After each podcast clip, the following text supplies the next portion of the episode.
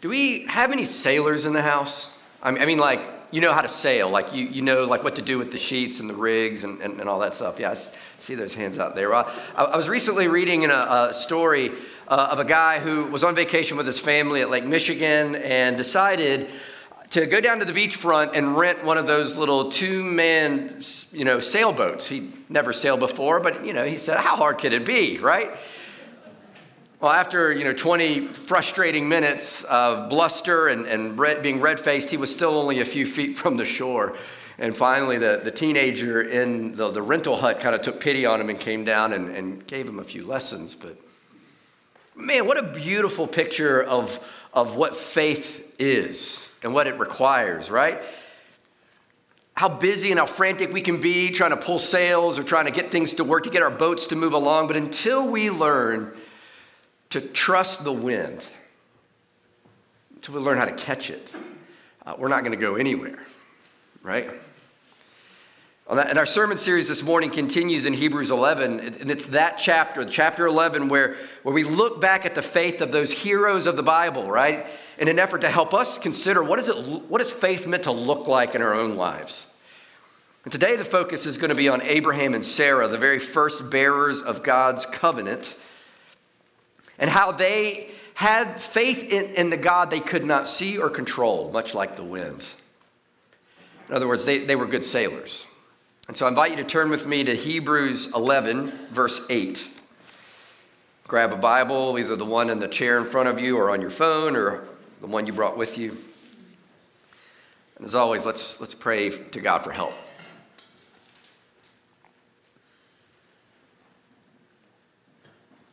Holy Spirit, we're praying that you would do that thing we just sang about, that you would magnify Jesus in our own hearts and our minds, that you would put before us a vision of life with you forever, and that you would begin to stir up a greater faith in us, to trust not only the things that you bring and give, but to teach us to trust you. And Father, anything that I say that's not of you, may it be quickly forgotten. Amen. By faith, Abraham obeyed when he was called to go out to a place that he was to receive as an inheritance. And he went out, not knowing where he was going.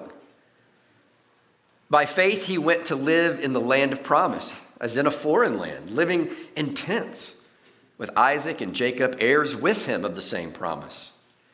For he was looking forward to the city that has a foundation, whose designer and builder is God.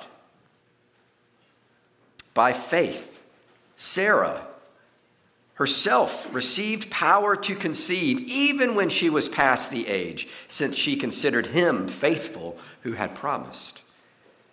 Therefore, from one man and him as good as dead, were born descendants, as many as the stars of heaven, and as many as the innumerable grains of sand by the seashore. These all died in faith, not having received the things promised, but having seen them and greeted them from afar, and having acknowledged that they were strangers and exiles on the earth. For people who speak thus, Make it clear that they are seeking a homeland. If they had been thinking of that land from which they had gone out, they would have had opportunity to return. But as it is, they desire a better country. That is, a heavenly one. Therefore, God is not ashamed to be called their God, for he has prepared for them a city. By faith, Abraham, when he was tested, offered up Isaac, and he who had received the promises was in the act of offering up his only son, of whom it was said, Through Isaac shall your offspring be named. He considered that God was able even to raise him from the dead, from which, figuratively speaking, he did receive him back. Friends, thanks be to God for the hearing and reading of his holy word. Amen. So, looking at our passage this morning and developing sort of this deeper understanding of what faith looks like in the life of a believer, I, I, want to draw your attention to the way that Abraham and Sarah's faith was directed first toward a place, then to a promise, then to a person. That their faith was directed to a place, toward a promise, and toward a person. Abraham, called Abram when he first appears in Genesis, was a man who had everything. He had success, he had a wife, he had wealth, he lived near his family, he had security. But God calls him to pack it all up, his entire household, and go to a place that God will show him later. Now, today we make moves all the time. Ginger, Ginger and I moved here 10 and a half years ago to when I got called to serve at the college. Maybe uh, many of you have moved around for work, or you served in the military, or, or maybe you moved here in order to be near the beauty and, and the peace of this place. But back in that day, you just didn't move like that. Not, not if you couldn't help it. Famine and invasion were perennial threats, and, and there, therefore stability was dependent on staying in one place near your family and your friends, putting down roots, establishing fields, expanding the herd, fortifying defenses. In other words, uprooting your family without being forced to do so was really a serious threat to survival. This was no small ask. But Abraham does it. By faith, Abraham obeyed when he was called to go out to a place that he was to receive as an inheritance. And it's not just that he left a stable job and his extended family behind, it's that he did it without knowing where God was going to take him. It says in Genesis 12 that God says, Go from your land, your relatives, and your father's house to the land I will show you. In other words, he hasn't shown him yet. And then in our passage in verse 8, it explains that he went out not knowing where he was going. Abraham let go of his earthly home not knowing where he was going, because he trusted that God had a better home for him. By faith, he went to live in the land of promise as in a foreign land, living in tents with Isaac and Jacob, heirs with him of the same promise. Now, he eventually lands in Canaan after kind of a long detour in Egypt, but, but even there, they were still nomads. They were still living in tents. Abraham and his family weren't settled. I mean, can you imagine living out of your suitcase for the rest of your life? But Abraham shows true faith in relinquishing control to catch the wind, if you will, to go where God wanted to take him. And you can do that. You can do that when, when you trust the God who will be and give you a home. You see, Abraham never went back to the safety and stability of life in Ur because he knew God had a better home for him. It says, Now those who say such things make it clear they are seeking a homeland. If they were thinking about where they came from, they would have an opportunity to return, but they now desire a better place, a heavenly one. Desire a better What's the home that you desire? What's the place of safety and stability that you long for with all your bones? Don't we all want that? A, a, a desire, a better place, a real home? I, I find that it pops up for me unexpectedly. When the tears emerge while I'm like watching a movie or reading a story where, where they go on a, the hero goes on some kind of journey, overcomes some unbelievable hardship, they, they survive and they return home and they live happily ever after. Something stirs in me with that. Listening some work of music that resonates with a hurting place deep inside of me, where that something that says one day this ugliness too will be made beautiful. Or when I hear a testimony in church when, of someone's old life, broken life being made new in Jesus. I also feel that longing for home when I watch the news. You can feel that longing, that desire when you wonder how you're going to pay the bills, when you wonder if there's ever going to be a day you're going to live without pain, if that, that one person in your life is ever going to, going to change and understand the way they've hurt you. You know it in moments like that. You know it in your bones that you desire a better place, a better home, a better place to live. And that longing is real.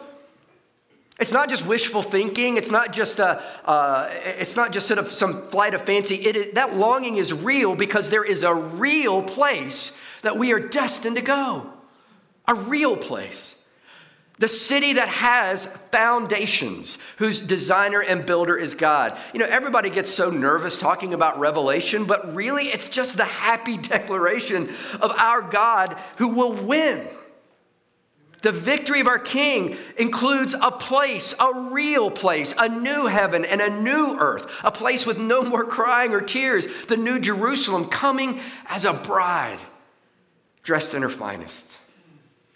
Not, I'll never forget that moment 16 years ago where I was standing in front of the church trembling, and the doors of the, in the back opened, and there was Ginger. Beautiful, radiant, lovely beyond words.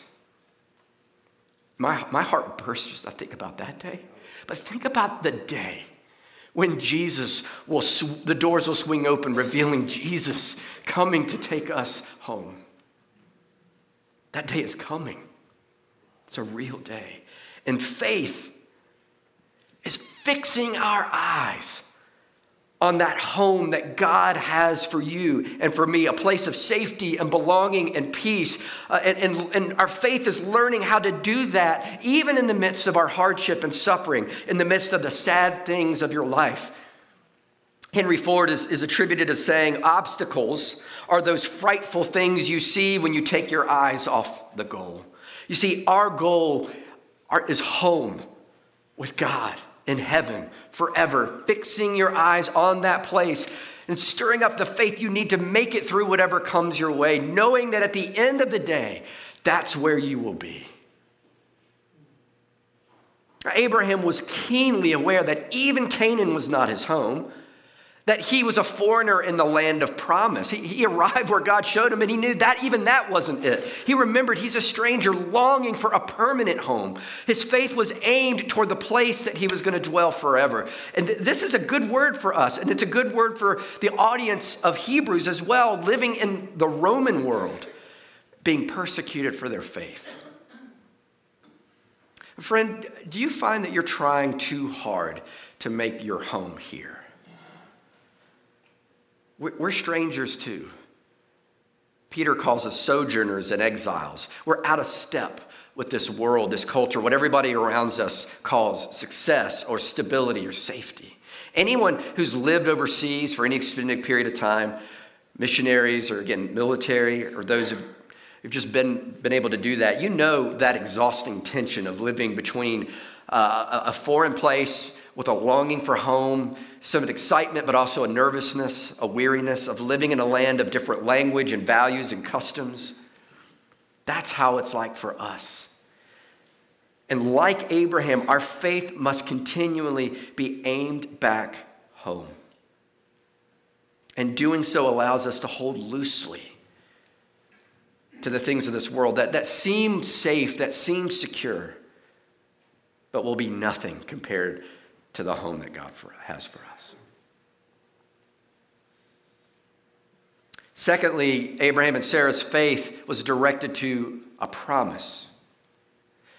You see, our faith is not only directed toward that place, but the promises of God. The whole Bible is a record of God's rescue plan to save humanity that, that is enacted in promises, in these key moments, a plan uh, of covenants where He's meeting people in specific places and setting things in motion that will, that will see the fulfillment of those promises ultimately in Jesus.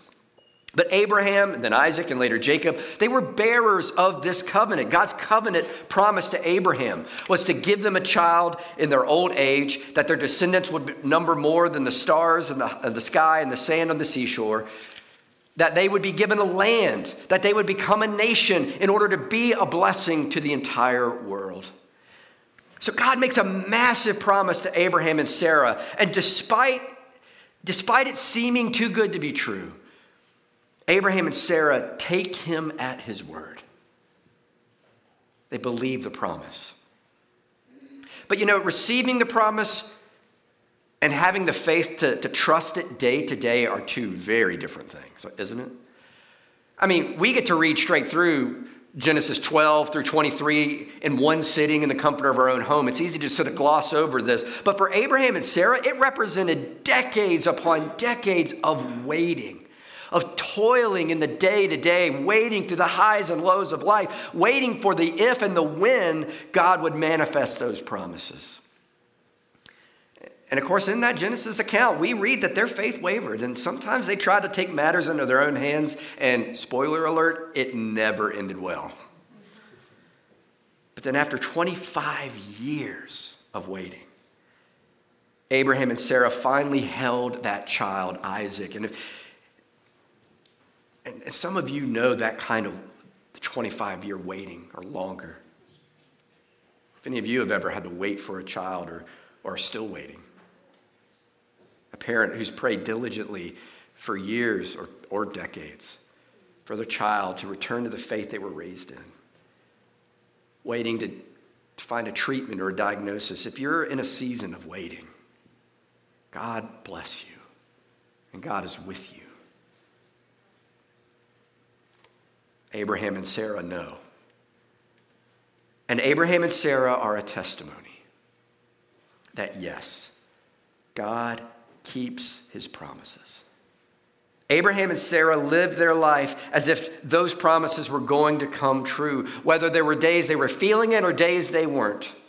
By faith, Sarah herself received power to conceive even when she was past the age, since she considered him faithful who had promised. She kept going back to the God she knew would, would keep his promise. We read that the first time she heard about God's promise, Sarah laughed in derision at the audacity of her old, worn out body actually giving birth to a child. But God turned that into the laughter of joy as she later gives birth to Isaac, the child of promise. Now, later, God tested Abraham's faith in that promise by asking him to offer Isaac as a sacrifice. And again, we, we get the benefit of, of, of reading that God was just testing Abraham and that he never intended to really kill Isaac. But it's difficult to comprehend, at least for me, what it cost Abraham moment by moment to go through with it, to pack the donkey, to walk the miles step by step with his son right next to him the child of promise. To climb the mountain one foot in front of the other, to build the altar one rock at a time, to pile the wood and finally bind his son on the altar. Trusting.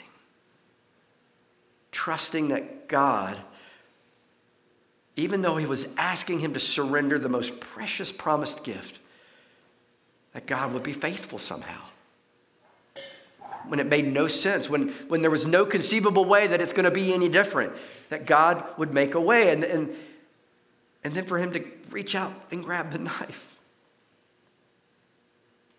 Abraham's faith is a faith that is looking to God's promise with, with every moment, every breath, clinging to it desperately, even when faced with the impossible. But here's the thing Abraham wasn't clinging to Isaac. Abraham's faith was not in the child of promise. Isaac was not the object of Abraham's faith. His faith was utterly locked on God and God's faithfulness to his promises. Abraham trusted that God would keep his promise, even if it meant raising Isaac from the dead. And let me tell you, resurrection had not come into the picture yet. This was not a feature of the Jewish faith, not in the way we think about it, not like this. How often how often do we make our faith in God dependent on the well being of, of that precious thing in our life? That we only fear, feel near to God when it's all going right. That we struggle to cling to the promises of God when it's not. We only trust God when it's going well. Abraham and Sarah give us a picture of faith that endures, clinging to God's promises, even in the face of the most difficult, even impossible situations. Hebrews takes this a step further in verse 13, and, and I actually find it kind of funny to be honest. Because after he talks about these great moments of faith of Abraham and Sarah, he bluntly says, and then they died.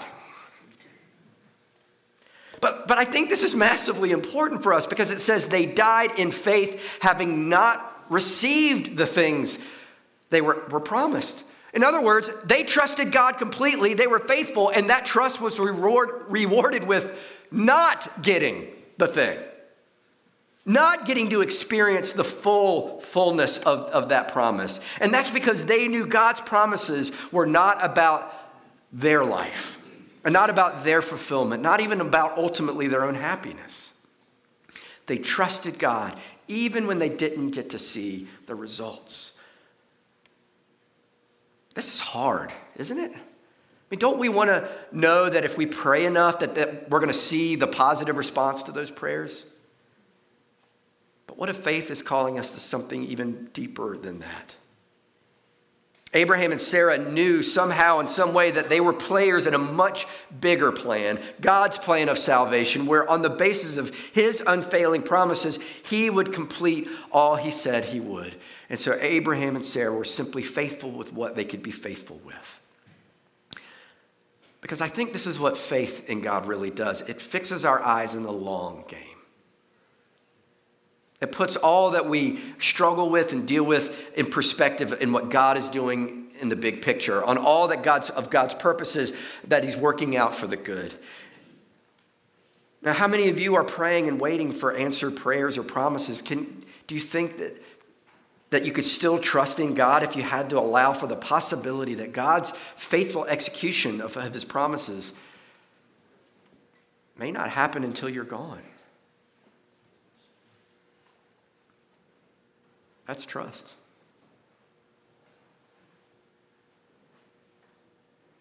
God has, has a place for, for you